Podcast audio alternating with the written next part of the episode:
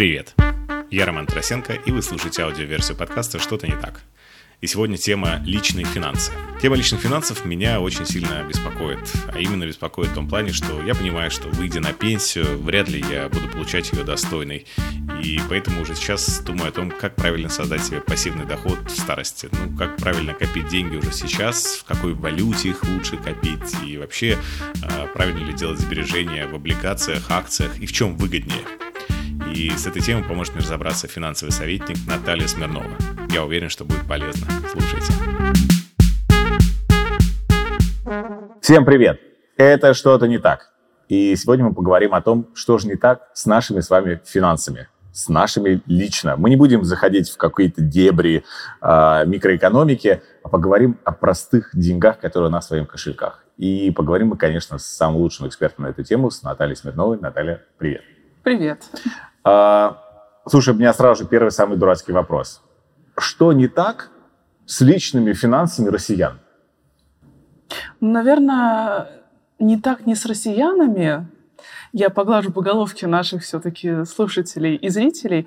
А не так, скажем так, с бэкграундом, со страной. Потому что очень часто, ответ какой? Вот, у нас все дебилы, у нас все уроды, у нас не думают о будущем. У нас все проедают здесь сейчас, у нас берут дохрена кредитов, у нас не заботятся о пенсии. И вот мы такие идиоты. Это обычный посыл. Вот проблема в людях. Не в людях. Моя точка зрения абсолютно не в людях.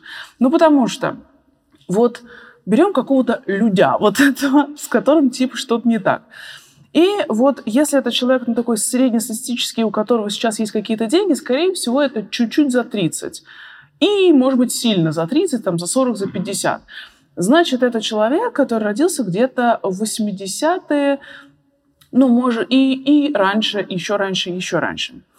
И это значит, что этот человек выходил в мир во время дефолта 1998 года. Что он мог видеть, от своих родителей в плане управления финансами? Родители – это Советский Союз. Это люди, которые жили в стране, где был один банк, где за валюту сажали, где фондового рынка не было, где не было проблем накопления на пенсию, потому что во всем думало государство, где не было инфляции и проблем под названием «у меня все сгорит» тупо не было, и где не было частной собственности. И это родители этих людей. Соответственно, что они могли дать? Они же не могли сказать: «Слушай, ты же не будь дебилом, возьми, купи Apple, акции Apple, возьми, купи акции Microsoft». Они этого не знали, не то что не идиоты. Хотя бы «Газпрома» тоже. Тоже нет. Нет. И поэтому они не могли научить своих детей финансовой грамотности, потому что они жили в другой парадигме. Эти люди, их дети, то есть люди 80-х, 70-х и так далее, они выходят в этот мир, когда начинается дефолт, страна в полном раздрае, когда уже была денежная реформа, когда уже была девальвация. То есть они застали крах режима, они застали крах рубля, они застали второй крах рубля, это в 98-м, они застали начало нашего фондового рынка, и потом дело ЮКОСа в 2004-м, и они поняли, что слишком крупный бизнес, это тоже может быть опасным. Потом они только-только начинали понимать, что надо что-то делать, вроде бы все развеялось, 2008 год, и, как это ни странно, у нас все упало гораздо сильнее, чем в Америке, откуда сам кризис родом. Потом в нашей стране с завидной регулярностью чуть ли не каждый год выходят инновации в части пенсионной реформы. Последние инновации по пенсионной реформе в Америке были в 1979 году, 1900. И для них они до сих пор отходят. А у нас до сих пор непонятно, что будет с накопительной частью.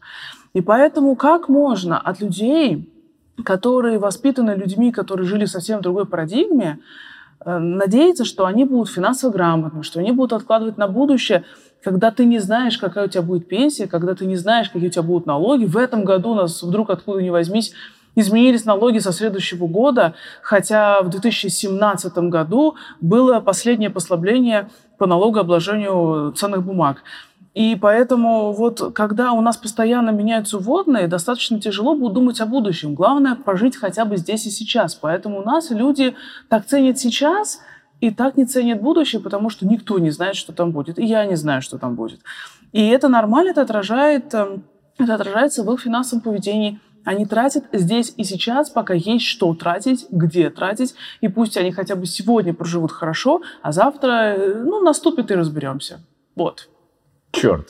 Я просто сразу подумал, что родители приучили тому, что огород и погреб – это наше все, и это лучшее накопление, которое нас в случае чего спасет и на очень долго. Но ты подняла очень классную тему в отношении финансовой грамотности. То есть родители нам не давали нормального поведения на этот счет, и я могу это судить точно по себе. В институте нам вообще про это ничего не говорили. То есть у нас то, как нам рассказывали про фондовый рынок, я не понимаю, я до сих пор вспоминаю, как нам рассказывали. Лучше бы не рассказывали, не тратили бы время, то есть и не путали. А получается, что ключевая проблема, и она, кстати, с ней сталкиваются многие, что у тебя есть иллюзия того, что будущее может не наступить, и всем нам кажется, что я в настоящем и я в будущем – это два разных человека. И я в будущем, он здоровый, богатый, кудрявый блондин, и все с ним вообще хорошо, и он живет в другом мире. Но мы не можем понять, что прямо сейчас маленькими шагами можно начать что-то делать. При этом большинство, кто нас сейчас смотрит, скажет: слушай, у меня здесь сейчас нет достаточных денег для того, чтобы их инвестировать в свое будущее. Люди это словосочетание «достаточно денег», мне кажется, очень превратно понимают. Если бы говорить серьезно абсолютно, с какой цифры можно уже сейчас начать откладывать на свое будущее? Формально, да хоть 1000 рублей. Формально. И я могу, если я начну сейчас с 1000 рублей, мне 30 лет, допустим, или 25, нас кто-то смотрит, и я смогу с 1000 рублей откладывать, и это какие-то будут существенные деньги к моей старости или нет? Зависит от того, конечно, куда откладывать. Если в тумбочку откладывать, то не очень существенно, особенно если рубли. Это, это факт.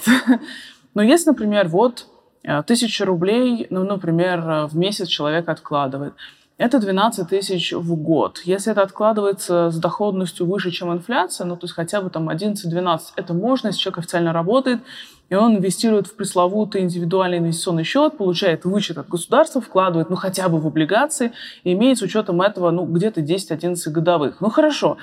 И, соответственно, 11-12 тысяч вложил за год, в следующий год еще 12 тысяч, 24. И так постепенно, это, конечно, не спасет отца русской демократии, его миллионером долларовым не сделает, но, во-первых, это сделает очень важную вещь, это сформирует привычку откладывать. Это важно, потому что я в свое время начинала откладывать еще до школы, в 4 года, мне было 4 года, в Советский Союз, все как положено, и... Я помню, что мы с родителями до моих 16 лет мы жили в комнате. То есть мы не в квартире, в комнате. У нас была комната 8 квадратных метров, и мы втроем там жили, вчетвером, еще с кошкой. И, естественно, мне хотелось какой-то лучшей жизни. И я видела, что родители постоянно каждое утро очень рано уходят на работу и очень поздно с нее приходят. И, соответственно, проблема была. И я думала, надо как-то что-то с этим делать. Я говорю: пап, а как денег заработать? Папа говорит: надо работать. Я говорю: а с какого возраста? С 18. Я считаю, думаю, не пойдет. Мам, что надо делать? Он говорит: может быть, удачно замуж выйти. Без вариантов. Я иду к бабушке, говорю: ба, а ты как зарабатываешь деньги? Он говорит: я пенсию получаю. Это сколько? Это, говорит, 55 лет. То есть вообще без вариантов. И я начала немножечко откладывать сначала с денег, которые мне родители давали, чтобы хлеб купить. Копейки. Потом, когда в школу пошла в 6 лет, завтраков по чуть-чуть. Потом у меня сформировалась привычка, я вошла в раж, мне понравилось копить. Мне понравилось, что у меня есть деньги. Мне понравилось, что я знаю, что мне есть на что жить завтра и так далее. И у меня возникла мотивация зарабатывать больше, чтобы иметь возможность откладывать еще больше. Я в школе за деньги начала своим однокашникам делать домашнюю работу. И эти полученные деньги вновь откладывать. Потом деньги начали копиться быстрее. Я начала интересоваться, а куда же мне их деть, чтобы они начали приумножаться сильнее, чем просто я и туда что-то докладывала. Я пошла к бабушке, попросила на ее имя, потому что мне еще не было 14, открыть Сберкассе тогда, банковский вклад. И я ей туда отдавала. С бабушкой мы подписали расписку, чтобы она мне точно отдала деньги, потому что... И вот бабушка сказала, правильно делаешь, никому верить нельзя, и мне тоже нельзя. И вот таким образом, даже если по 1000 откладывать, конечно, миллионером долларовым человек не станет, но он научится откладывать, он поймет, что через год у него есть там, ну, не 12 тысяч, побольше. За 3 года, ну хорошо, 12 плюс 12, там, плюс 12, условно, ну, если тут какая-то доходность 50 тысяч рублей. За 50 тысяч можно съездить достаточно бюджетно, отдохнуть, откладывая всего по 1000 рублей в месяц. Почему нет?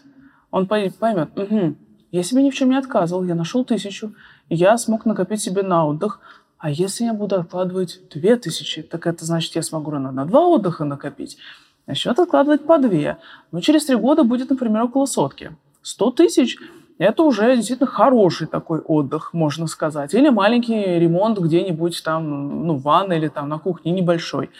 Угу. А если по 3000 откладывать? А может, сразу по 5? По 5 тысяч, 60 тысяч за год, это, соответственно, 120 за 2, ну и так далее, и так далее. И так можно постепенно там 400-500, может быть, за 3-4 года сформировать. 500 тысяч – это уже машина, на минуточку, если вдруг кому-то это, например, будет нужно. И это обучение ребенка, ну, например, несколько семестров, если он учится платно. И таким образом всего с 1000 человек постепенно поймет, что не надо копить миллион, чтобы начать вкладывать, а можно сделать первый шаг всего с 1000 рублей. И более того, сделать шаг с 1000 гораздо легче, чем с миллионом, потому что с миллионом ты будешь думать, миллион, ну сейчас вот есть, а вдруг меня разуют, а вдруг там мошенники, я, наверное, еще подумаю. Проходит год, 2, 3, 4, 5, 6, 7, 8, 9, 10, 20, начинается пенсия, и человек никуда ничего не вложил. А с 1000 легче, проще. И, в общем-то, человек формирует привычку. Поэтому хоть с 1000 надо начать, нежели думать, что с 1000 это вообще курам насмех, да кто, да я приду, да меня все обсмеют. Вот я... ты права, так очень многим кажется.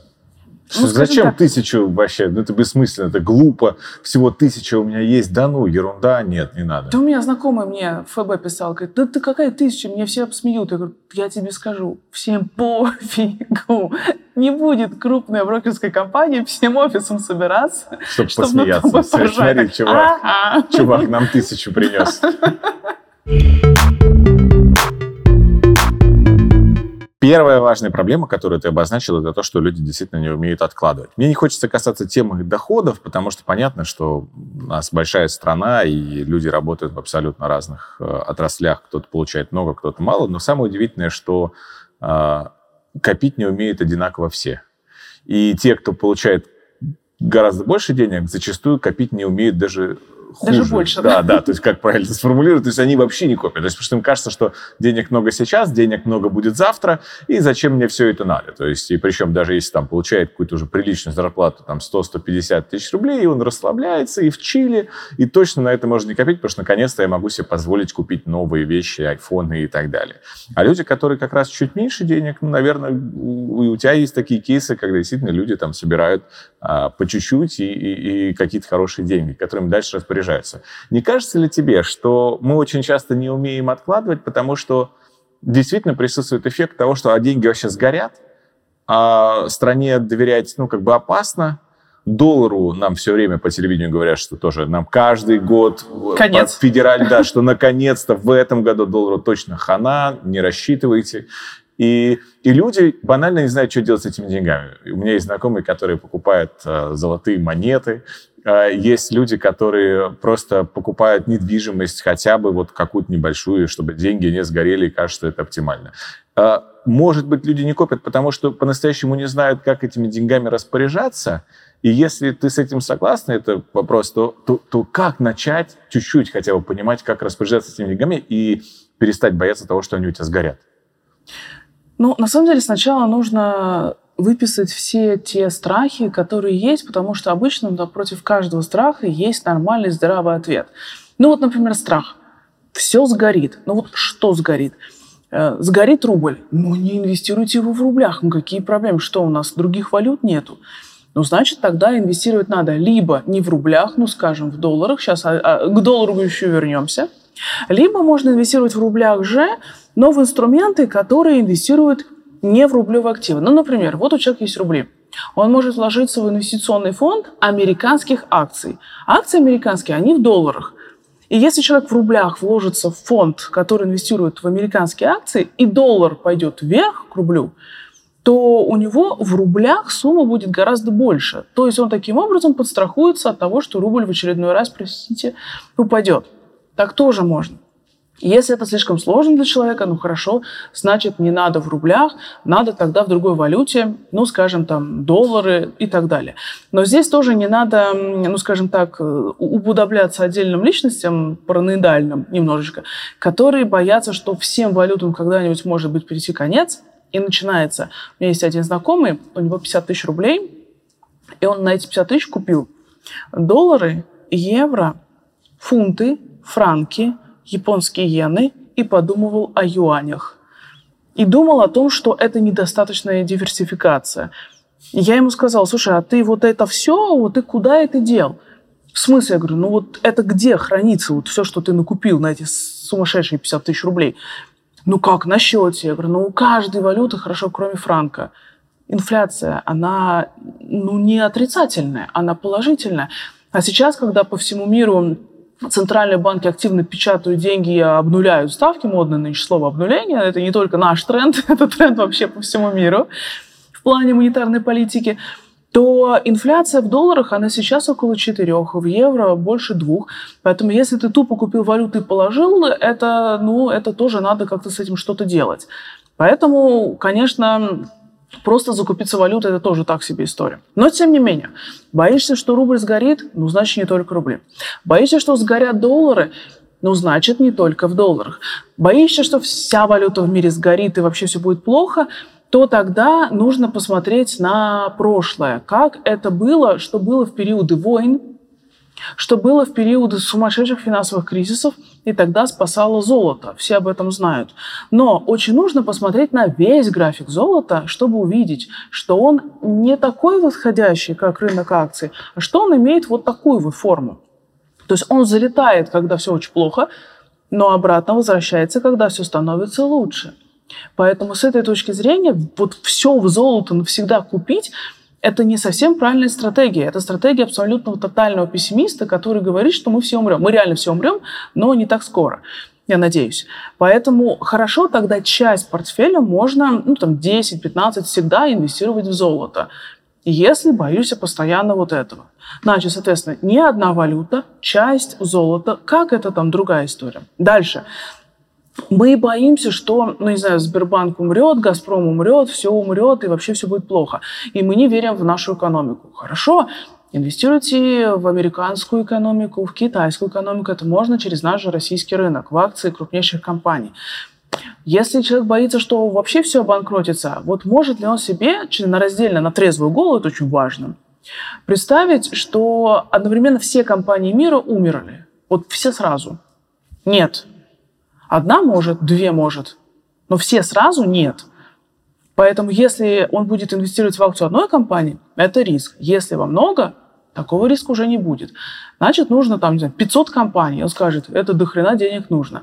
Чтобы вложиться в 500 крупнейших компаний США, нужно 2000 рублей. Это инструменты на нашем рынке, это фонды. Поэтому если человек боится всего, значит, это тогда рубль и доллар. И, например, фонд, который инвестирует в крупнейшие акции американских компаний, крупнейшие наших, крупнейшие китайских и золото. Чтобы эту стратегию реализовать, достаточно 10 тысяч рублей. Все. Чего он дальше боится? Боится, что у всех банков отзовут лицензию. Эти ценные бумаги, если человек знает законодательство, он понимает, что в случае банкротства или отзыва лицензии банка или брокера, через которого он инвестирует, он по-прежнему этим всем владеет, он просто перенесет это на другой брокерский счет. Неважно, там у него 10 тысяч рублей или 10 миллионов. Какая проблема? Хорошо, проблема под названием национализация. У нас придет гегемон, и все пойдет прахом. Хорошо, но делайте это за рубежом, на зарубежных счетах. Ну, ничего не спасет уже в этой ситуации. Ну, да, откройте счет за границей. Да. Начинается другая история. Против меня ведут санкции. Думаю, офигеть. Ну просто вот Трамп сидит и думает, против Ивана Ивановича нужно обязательно вести санкции. Каждый второй россиянин боится. Ну, камон, это смешно. Но поэтому, хорошо, не открывайте счета там, где этот риск есть. Это Америка и Британия. Но есть другие страны, которые к нам достаточно дружелюбно настроены. Поэтому эти все отмазки решаются знаниями. А если человек просто начинает бояться, но ничего не предпринимать, чтобы узнать больше, тогда он, соответственно, сознательно лишает себя дохода и сохранения капитала. Он начинает использовать самый простой способ, чтобы от этих всех страхов постраховаться. Он просто обнуляется в плане денег, чтобы не думать об их сохранности завтра. Потому что нечего сохранять. Он все сегодня потратил. Давай на конкретном примере. Наверное, проще всего даже на моем. Мне 34 года. Я зарабатываю, у меня есть накопления, они традиционно, большая их часть в валюте. И я понимаю, что пенсии у меня не будет. То есть она будет, но не в том, надеюсь, что будет вообще, не в том объеме, который меня точно каким-то образом спасет.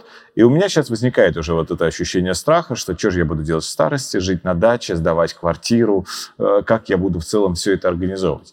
И я не понимаю, с чего мне начать, потому что у меня как раз самая важная штука, что я как будто упустил все время. То есть уже открываешь стоимость акций, думаешь, что ж ты Apple 10 лет назад не купил, что ж ты Газпром 20 лет назад не купил. И тебе кажется, что ты везде опоздал тотально. И ты думаешь, и зачем? Доллар мое спасение, моя условно тихая гавань, и буду я в долларе лучше торчать. С чего такому человеку, как я, стоит начать? Какой прям нулевой, первый, второй, третий шаг для того, чтобы хоть чуть-чуть начать приближаться к какой-то финансовой независимости в будущем? Сначала нужно оцифровать, что значит независимость и сколько нужно в граммах и когда. То есть когда человек хочет выйти на пенсию, например, 34, я не знаю, когда ты хочешь прекратить работать. Я понимаю, что часто говорят «вчера». Я сказал, я тоже сразу задумался впервые на эту тему и думаю, что... в 50, не знаю, во сколько обычно заканчивают работать, кому как. Никто никогда, наверное, наше поколение никогда не закончит, но хочется, чтобы в 50 уже точно была какая-то подушка финансовая. Хорошо, какой... Я всего 16 лет до этого времени. Боже, как мало, я только сейчас это осознал. 16 нет, это лучше, чем 2 или 3. Это правда, да. То есть это неплохо, это нормально, это неплохой период. Допустим, соответственно, 16 лет есть до этого.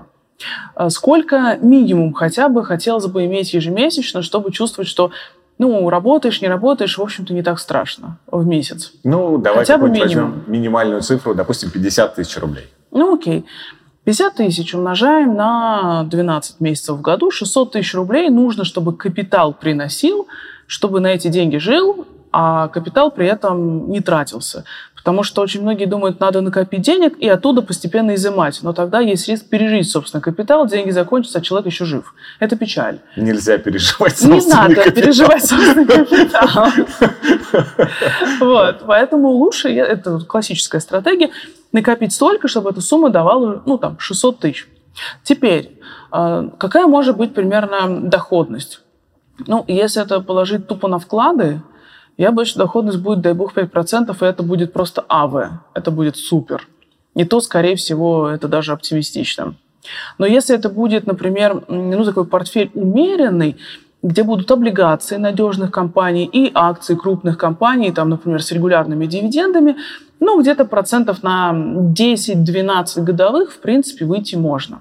Это причем надежная, спокойная стратегия. Это спокойно. То есть это не все в акциях, и даже не 70. Это 50/50 или даже 60/40 в пользу облигаций. И, соответственно, 10-12 годовых. Допустим, 10.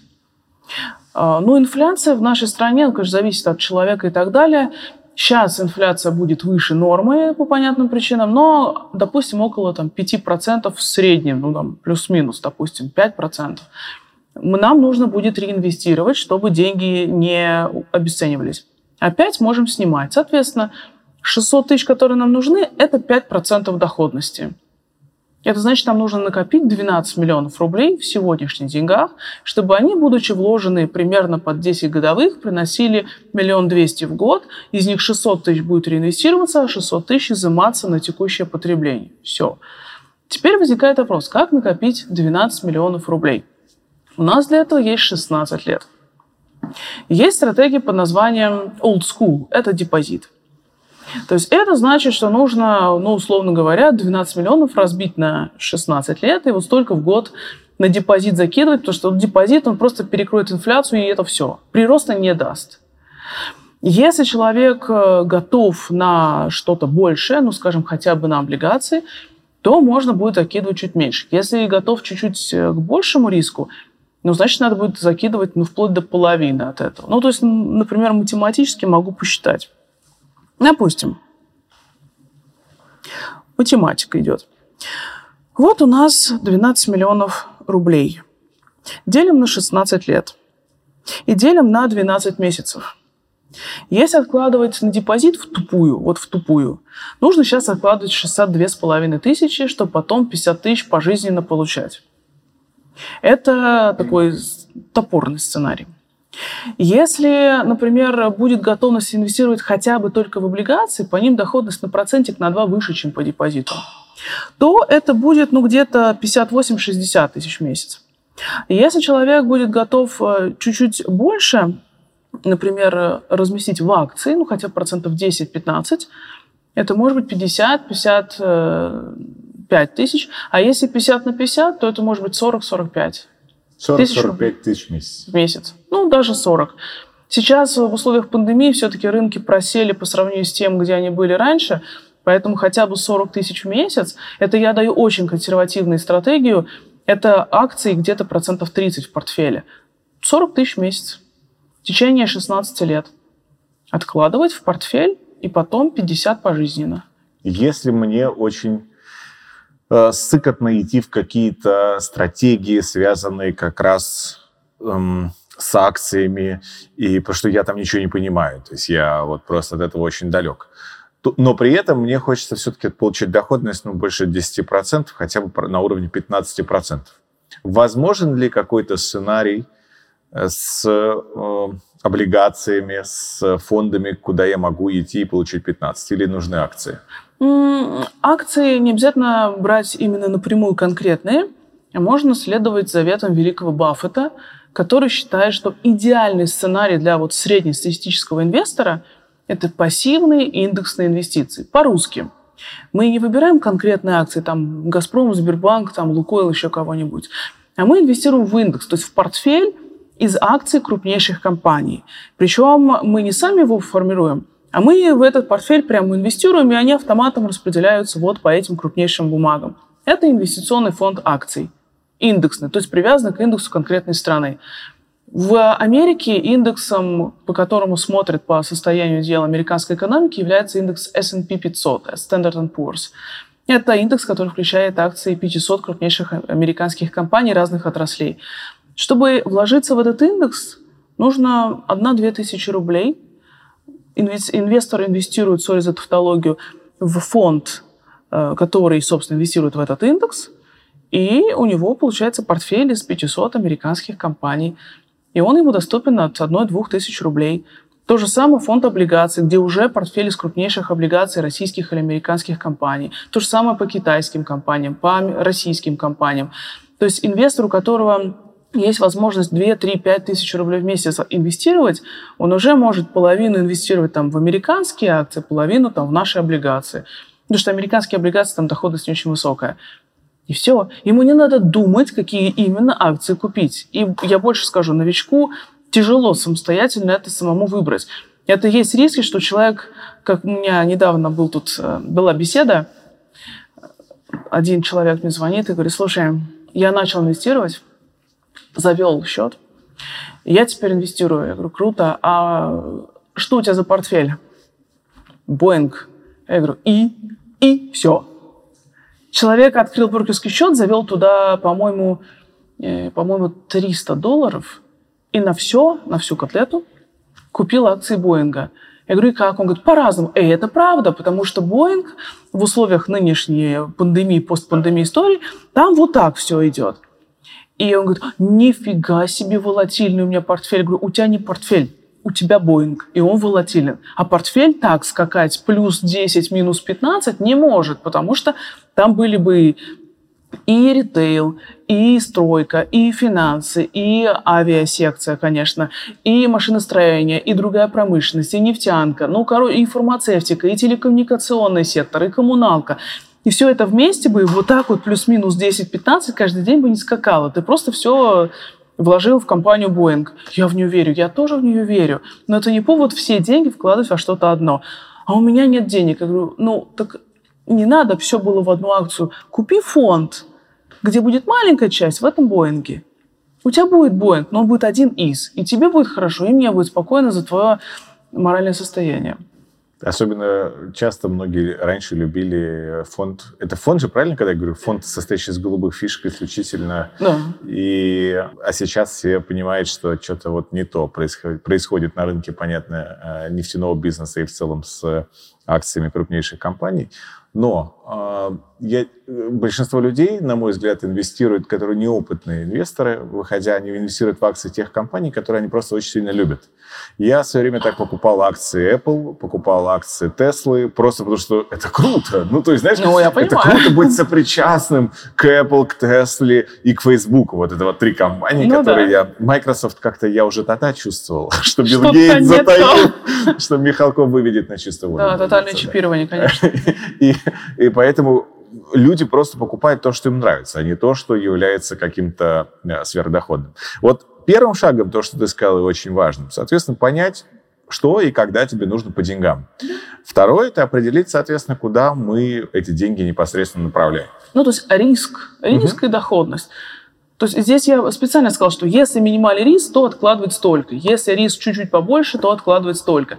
Если риск еще чуть-чуть побольше, то вот столько. Если есть готовность еще к большему риску, то откладывать столько. То есть определиться с риском. Когда в интернете предлагают рекламы с доходностью от 80%? Гарантированно, безусловно. Ну, там всегда идет слово. Гарантированно от 80% годовых. С большей долей вероятности это...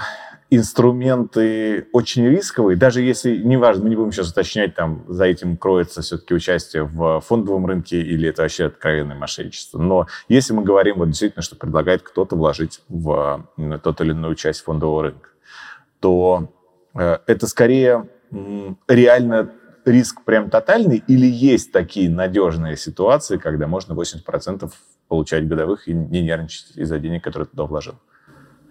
Ну... Опять же, что считать за нервничать? То есть можно, в принципе, заработать 80% годовых, но не каждый год, а в конкретной там, ситуации.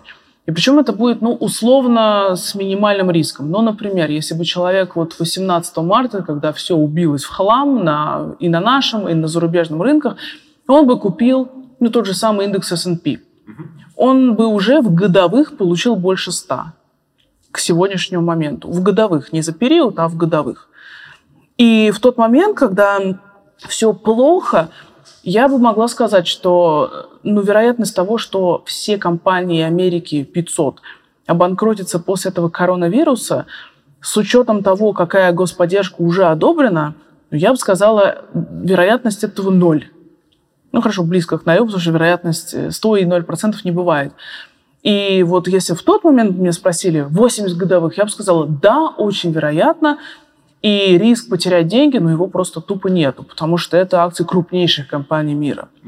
Но если, например, мы говорим про ситуации не такие, скажем так, сложные и такие точечные, а про ситуацию обычную, например, как сейчас, уже многое отыграно, уже рынок немного восстановился после того, где он был в марте 2020 года. И если мне сейчас кто-то скажет, тут стратегия есть 80 годовых, скорее всего, это будет стратегия очень активной торговли, мне нужно будет залезать внутрь, если там еще будет использование заемных средств, чтобы повысить доходность и так далее, тогда, да, увы, это будет очень высокий риск. Поэтому в условиях тотального кризиса 80 годовых можно сделать относительно спокойно. Как в 2008 году, как сейчас... с марта месяца по сегодняшний момент, ты этого, конечно, не помнишь, в конце 70-х, 79-й год в Америке тотальный кризис, черный вторник, или ты тем более этого не помнишь, это 1929 год, это начало Великой депрессии в США, когда так все упало, если там бы человек купил, он бы сделал сумасшедшие деньги, даже если бы он просто тупо про это забыл навсегда. Купил и сказал, зачем дебил, купил, никогда не получится. Если бы он через 25 лет заглянул на свой портфель, он бы, возможно, умер от счастья. Ну, говорят, что так многие состояния были сделаны в тот, спустя, период, да. Спустя время, и многие... Наш 98-й год, когда у нас все убилось, но фондовый рынок к этому времени уже был. Если в этот момент скупить акции компании, которые, скорее всего, явно не обанкротятся, опять же, 80 годовых вполне можно сделать. А вот сейчас такое же время, по твоим ощущениям, вот сейчас, когда пик пандемии, и он еще какое-то время продлится, то есть если взять 3 месяца вперед, вот по ощущениям, мы тоже сейчас скорее внизу или пока не так предсказуемо? Сейчас не так предсказуемо, потому что в Китае, в Пекине есть подозрение на вторую волну, там опять идут заболевания, и это первый момент, достаточно серьезный. И вакцины до сих пор полноценной нет. Есть несколько компаний, которые над вакциной работают, но пока в промышленных масштабах она не применяется. И поэтому пока не будет вакцины от короны, то я боюсь, что вот эта вот половинчатость, она сохранится. Да, безусловно, совсем страшного я ничего не вижу, но опять же, если вакцины долгое время не будет, просто будет очень медленно сниматься карантин, все больше будет ограничений, долго длиться. Это будет сдерживать развитие экономики. Но говорить о том, что все сейчас вот дно... И я бы сказала, вот сейчас на крупную сумму в акции я бы не вошла, потому что есть риски, что будет еще коррекция, если будет вторая волна. Mm-hmm. И поэтому идеально было бы, конечно, ложиться в марте. А фонды, можно ли рискнуть, купив, если есть такие фонды фармацевтических компаний, которые занимаются, если посмотреть именно предметно, кто занимается в целом разработкой вакцины, и если они входят в какой-то тоже пакет, чтобы их, соответственно, купить. Вот что если... Ведь я сейчас подумал, что кто-то же из них один разработает вакцину в любом случае с большой долей вероятности. Это тоже такой тотализатор, но это немного тотализатор. Насколько я знаю, сейчас больше 100 компаний так или иначе работают, и не все из них... Никто не объединил эти все 100 в один... В один эффект, в один фонд. В один фонд, потому что, да, оно же может реально быстро, потому что это же будут колоссальные деньги абсолютно. Это будет колоссально явно, но, опять же, не все из них публичны, то есть не все из них торгуются. Компании российские, которые над этим работают, они не торгуются. Китайские не торгуются, не все. Американские многие торгуются. Поэтому можно попробовать сделать ставку на американцев, тем более многие из них доступны на нашем российском рынке, и... Собственно говоря, вот я знаю, Johnson & Johnson над этим работает, Gilead над этим работает. Накупить несколько. В любом случае, единственное, делать ставку только на компании, которая сейчас концентрировалась чисто на короне, это опасно, потому что это близко к казино. А вдруг кто-то другой. А вот брать, например, Johnson & Johnson или там ABV, или что-то такое, или Procter & Gamble, меня устраивает, хотя Procter это не форма, но это тип компании, где достаточно широкий спектр продуктов, и, как в случае с Johnson & Johnson, корона – это всего одна маленькая часть. И даже если не получится, что-то на бизнесе другое. Компании это не скажется. И у них вкусные дивиденды. Поэтому, если уж хочется сделать ставку на корону, тогда нужно сделать хотя бы 5, хотя бы 3 компании, 2 из которых хорошо диверсифицированы, и корона из них – это там пшик, а 3, например, сейчас сильно сконцентрирована на короне, и уже ясно, что у нее тестовый образец уже прошел сильно много испытаний, то есть вероятность высока. Вот тогда я бы сказала, да, можно. Я слышал такую гипотезу, что очень выгодно вкладывать деньги в акции компаний, которые всегда платят дивиденды, что бы с ними ни происходило. Это миф или это правда? То есть как вот здесь, на твой взгляд? Здесь есть несколько тонкостей. Тонкость первая, ее очень хорошо показал 2020 год. Если компания стабильно дивидендная, то она может в периоды, когда все очень плохо, минимизировать эти самые дивиденды. И сейчас, в этом году, в 2020, многие компании, которые изначально были дивидендными аристократами, минимизировали дивиденды, и инвесторы получили гораздо меньше, если вообще что-то получили. Поэтому дивиденды прошлого – это не всегда гарантия дивидендов будущего. Могут быть такие фейловые годы, когда, не шмогла. Это первое. Второе. Дивиденды – это история налогооблагаемая. И на российском рынке, если мы покупаем акции, по ней получаем дивиденды, то с них снимается налог 13%, который никак оптимизировать никакими вычетами нельзя, к сожалению. И когда, например, есть отдельная когорта инвесторов, которые говорят, я хочу вложиться в дивидендные бумаги, потому что мне так греет душу, когда вот мне на брокерский счет вот лежат денежки, приходят денежки, вот дивиденды, это прям приятно. И я их обратно реинвестирую, у меня рука-лицо. Ну, хотя сейчас нельзя трогать лицо, но тем не менее. Почему? Потому что вот человек вложил деньги, вот он получил дивиденды, с них сняты 13%, которые уже не вернуть никакими вычетами, и он эту сумму обратно реинвестирует туда же. Уже за вычетом 13%. Но если тебе не нужен регулярный денежный поток, зачем тебе вот это извращение? Ну, ты возьми инструменты, которые имеют автоматическое реинвестирование, то есть тогда, если это акции, то без акцента на дивиденды, если это фонды, то, ну, там, если это выбор облигаций напрямую или акции дивидендные или фонды, возьми ты фонды, потому что они реинвестируют все это в себя, и это идет налоговая экономия. А если это держать на ИИСе или держать 3 года плюс, можно вообще от налогов уйти. Поэтому еще есть момент налоговой оптимизации, а для того, чтобы на него ответить, нужно понимать, зачем нужны дивиденды. Если реально нужен пассивный доход, да.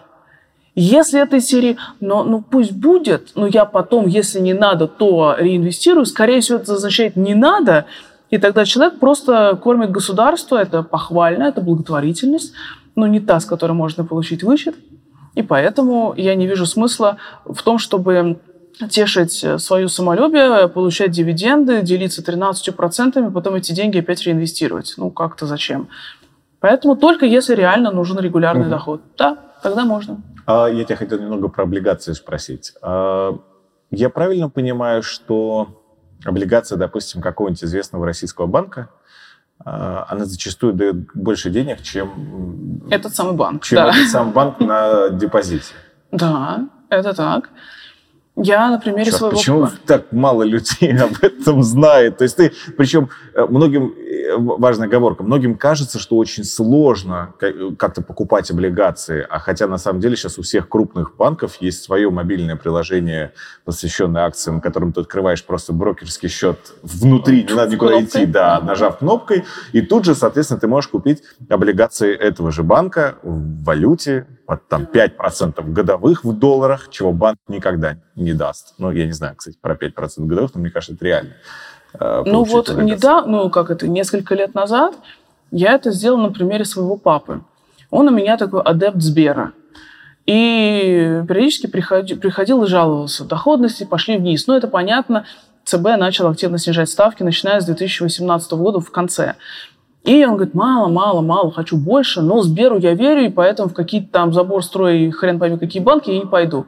Я говорю, нравится Сбер? Хочешь, я тебе сделаю 7 годовых? На Сбере в рублях. Он говорит, как? Ну, это какие-то акции. Я говорю, нет, облигации. Но это как-то стрёмно. Я говорю, пап, ты даешь Сберу в долг, это депозит.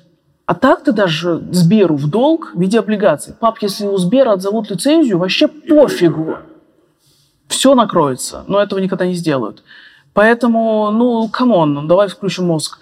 Действительно, что я туплю? А сколько стоит? Я говорю, 1000 рублей. А как это сделать? Я говорю, открой, вот у тебя приложение же есть. Он говорит, конечно, я же не дебил.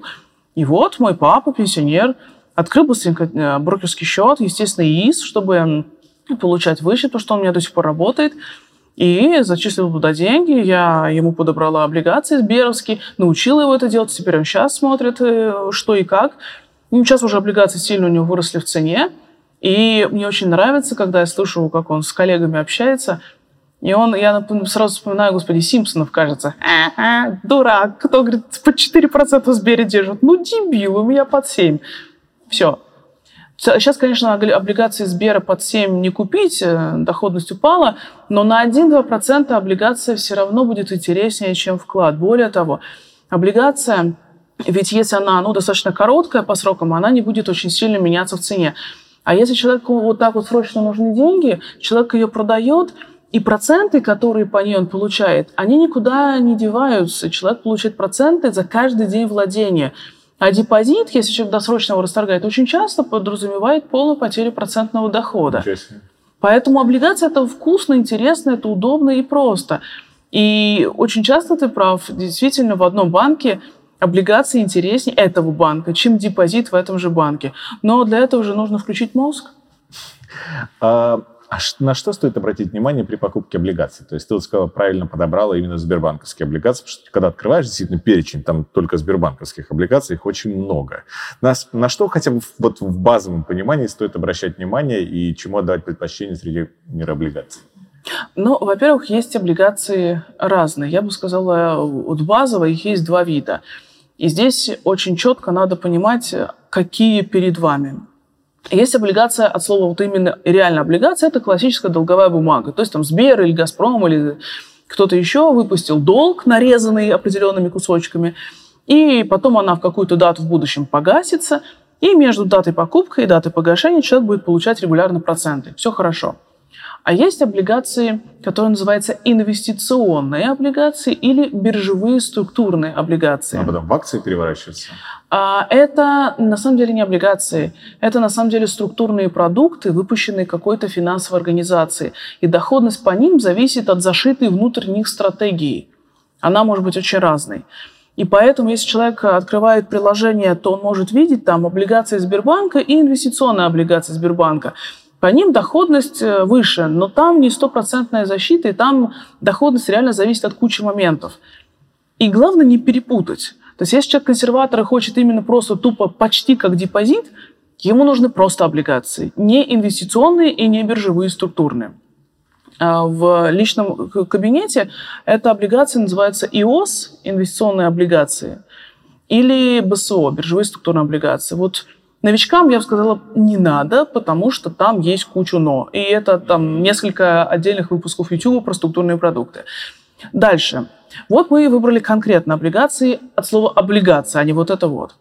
Дальше нам нужно понимать, что чем дольше срок погашения, тем они будут сильнее меняться в цене. Поэтому если человек не готов рисковать, если он копит на какую-то близкую цель, то он должен выбрать облигации сроком до своей цели. То есть не надо на машину купить в облигациях 2034 года погашения, ну, если не хочет в 2034 ее покупать. Логично. Поэтому срок. Второе. Нужно обязательно посмотреть, вот этот процент, он фиксированный или он еще бывает плавающий. Это значит сейчас так, потом по-другому и так далее, и так далее. Это второй момент. Срок. Насколько фиксирован или не фиксированный процент. Дальше есть облигации, которые называются субординированные. К сожалению, в названии это нигде не фигурирует. Это облигации, ну как сказать, второго порядка. И если у компании будут проблемы, то те, кто их держит, может не получить ничего. И можно почитать про это в интернете, субординированные облигации банка Открытие. В 2017 году те, кто их держали, получили на свои счета 0. Их полностью списали в момент санации. Поэтому, если человек консерватор, субординированный не берем. И еще есть конвертируемые. Это облигации, которые при определенных условиях могут стать акциями. Но это тоже рискованно. Многие скажут, блин, капец, это же сколько всего надо знать, чтобы эту облигацию подобрать. Ну, во-первых, у нас есть сайты rusbonds, cbonds, investfunds.ru. Они бесплатны в части хотя бы минимального подбора облигаций. И там все эти параметры можно знать. Второе – облигации все равно покупаются через брокера, поэтому всегда можно позвонить и уточнить или написать менеджеру и спросить, вот это что, это как, это куда. И никаких проблем здесь не возникнет. Поэтому, конечно, нужно сначала узнать, а потом покупать. И если это все равно представляется вообще космосом, тогда фонды облигаций в помощь. Там облигаций много сразу и подобрано уже за вас, поэтому никаких проблем нет. Тут надо выбирать. Либо мы в этом начинаем как-то разбираться, либо тогда фонды. Либо спрашиваем. Либо ходим на курсы, посещаем вебинары. Многие брокеры проводят бесплатные вебинары. Школа Московской биржи проводит часто бесплатные вебинары, где можно выбрать нужный вебинар там, по облигациям, по акциям, по фондам и повысить свой уровень грамотности. Давай представим, что нас сейчас смотрит человек, у кого-то есть 10 тысяч рублей, у кого-то 50, у кого-то 500. Вот какие бы ты базовые стратегии предложила тому, у кого есть 10 тысяч рублей? Давай с них начнем. Им только фонды. Вот правда, только фонды. 10 тысяч рублей Но это не та тема, где можно делать какой-то суперактивный трейдинг, извращаться с какими-то недооцененными акциями, оно того будет просто не стоить. И мне кажется, что 10 тысяч – это все-таки либо это, ну, там, сумма на попробовать, и тогда здесь важно положительный ну, скажем так, отклик от первой инвестиции, и поэтому лучше, чтобы это были фонды. Ну и, честно говоря, ради 10 тысяч заморачиваться с выбором акций, изучением отчетности, изучением параметров облигаций, ну как-то мне кажется, что человек просто не дойдет до инвестиций вообще. Чем выбрать 10 тысяч, S&P 500 и погнали. И поехали. Допустим. Ну, например, да. Ну, самое простое, что может быть. Американская экономика, если посмотреть на этот индекс, она все равно в долгосроке растет. Те, у кого 50. Те, у кого 50, нужно этих людей спросить, чего они хотят. Ну, хотя 50 это тоже ну, не такая большая сумма, но тем не менее есть уже вариант, что, например, человек скажет, а я хочу попробовать хотя бы чуть-чуть активненько поторговать, ну, мало ли. Тогда 10-20% портфеля можно направить на активные какие-то спекуляции с конкретными акциями. А остальное я бы все равно разбила по фондам, но здесь уже можно разгуляться не один фонд, а, например, фонд на российский, на китайский и на американский рынок. А почему нет? Чтобы была диверсификация. На 10 тысяч, ну, как-то сложно. Ну, хорошо, можно две страны взять. А вот 500 тысяч, вот это уже интересно в плане возможного ассортимента, потому что здесь очень много вариантов в зависимости от того, человек готов рисковать или нет. Если человек абсолютно не готов к риску от слова совсем, но ему депозиты и облигации – это скучно, ему можно сделать как раз те самые структурные продукты, про которые я говорила, но только самые консервативные, на короткий срок, 3-6 месяцев, на рост, например, американского рынка или российского. И потом это все дело переделывать. Можно ему, если это агрессивный инвестор, можно ему где-то там 100 тысяч или сколько он готов к риску отправить на активно управляемые стратегии на российском или на зарубежном рынках, если он сам не готов самостоятельно трейдить. Тут уже можно одну или даже две стратегии выбрать. Но основу я бы все равно делала фондами. Лично у меня, я, скажем так, инвестирую так. У меня есть стержень моей стратегии. Это долгосрок, это фонды на крупнейшие индексы. И у меня структура портфеля соответствует доле стран в мировом ВВП. То есть у меня большая часть в S&P, то, что в Америке, немного, ну, чуть меньше Китай. Ну, я польстила Россию, я тоже взяла, хотя там доля общего ВВП меньше. Немножко там Бразилии, ну и так далее. И Европа, безусловно. Примерно в этой пропорции. Это у меня на долгосрок, вот до моей пенсии. А часть портфеля 10-20, это у меня периодически активно управляемое нечто. Это у меня какие-то интересные инвестидеи типа Боинга или просевшей Бразилии, или какого-то стартапа, который ко мне обратился за каким-то финансированием, или инвестиции в какой-то бизнес, или там условно что-нибудь еще, кому-то дать в долг под проценты. Вот я использую. И так у меня, получается, есть такая базовая стратегия, долгосрочная, которую я не трогаю. И есть активно управляемая, и мне одновременно for fun не скучно с этой частью. У меня нет ощущения, что я упускаю какие-то инвест-идеи из виду, но при этом базу я не трогаю, и я не ворочу вот так вот, не перекидываю деньги от одной компании в другую в отношении основы моего портфеля. Все, все просто. Я очень хотел добиться самой главной цели в интервью. Это цели того, чтобы люди, задумались о своем будущем, а, б, поняли, что это не так страшно и не так ужасно, как многим кажется. Потому что многим кажется, что это страшно, ненадежно. И вот те страхи, которые мы с тобой, в частности, обсуждали. Прежде чем задать тебе финальный вопрос, хочу спросить, как с тобой можно поработать? В целом, и за какими консультациями люди могут к тебе обращаться, или чтобы у наших зрителей было понимание? Ну, я не люблю как бы рекламу, прямой такой рекламы, жесткой, что все к Наталье погнали. Нет, может быть, зато можно как-то аккуратно следить, ты можешь просто обозначить, чтобы люди дальше тебя продолжали смотреть. У меня есть, я достаточно большое внимание уделяю финансовой грамотности и ее, скажем так, пиару. У меня есть мой YouTube, на который можно бесплатно подписаться. Это Smirnova Capital. Да, и вот, собственно, я там раз в неделю выкладываю ролики с полезными советами по финансовой грамотности. Я, естественно, буду рада, если мне напишут, на какие темы еще мне чего и как снять. В плане еще чего-нибудь у меня есть своя онлайн-школа Number One School. И у меня там есть много курсов, есть такие, ну, долгие, а есть коротенькие, по 1000 рублей я их где-то примерно сделала специально, чтобы такой вот ликбез, доступный всем, сделать, и квинтэссенцию, чтобы каждый мог быстренько просмотреть, понять, куда бечь, что почитать, и сделать хотя бы первый шаг. Потому что, ну, иногда деньги, как-то не странно, что если что-то платное, пускай даже за 1000 рублей, это хороший такой кик-офф для того, чтобы все-таки начать что-то делать. Да, отбить и серию. Ну, я же заплатил. Да, теперь надо точно. Поэтому я специально сделала за 1000, но это помогает. И есть у меня онлайн-клуб инвесторов, где каждый месяц, 2 раза в месяц я провожу вебинары с обзором рыночной ситуации, с ответами на все вопросы, которые мне и до вебинара пришлют, и во время вебинара говорят. И есть личная какая-то онлайн-сессия, но это тоже, опять же, нужно к этому нормально подготовиться и сформулировать вопросы заранее, что хотелось бы обсудить, чтобы я смогла понять, я смогу помочь человеку, или это там активный трейдер, я просто отправлю там в соответствующее сообщество, или человек интересуется общим обучением, и я отправлю его там в соответствующие курсы, мои или не мои. Поэтому вот это вариации того, как со мной можно общаться. Спасибо. И в заключение уже мне очень хочется понять, ты знаешь, вот да, чтобы сейчас многие загорели желанием, что, черт, это так просто, надо начинать. От чего бы ты предостерегла?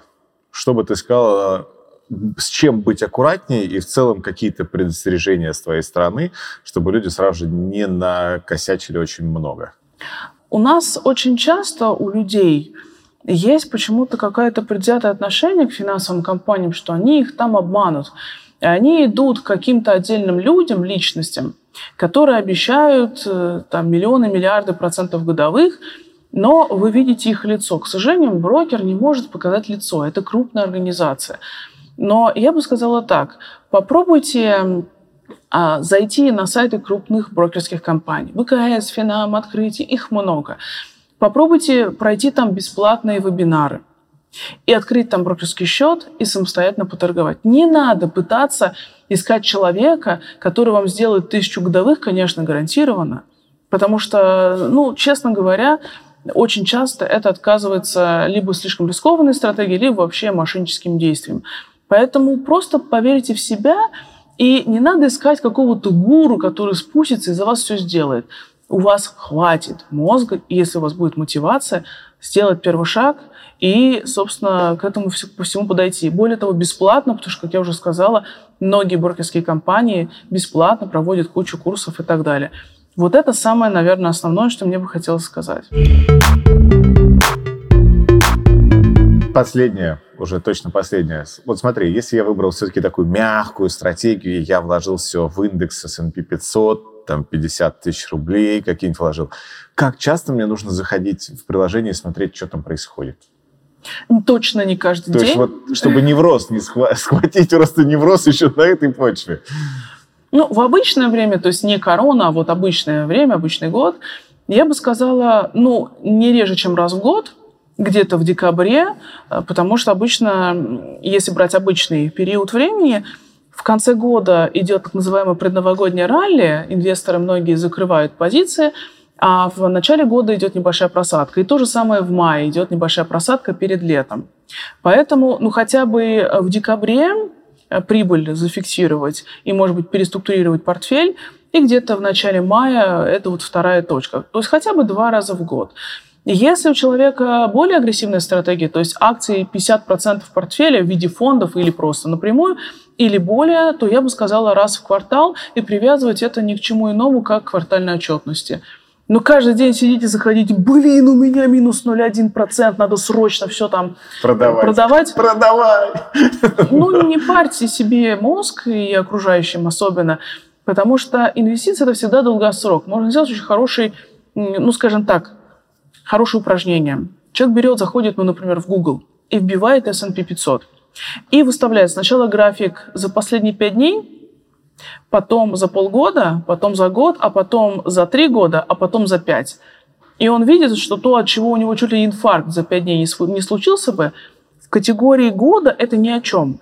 А то, от чего он чуть не посидел бы в марте, в категории 5 лет, это фигня полная.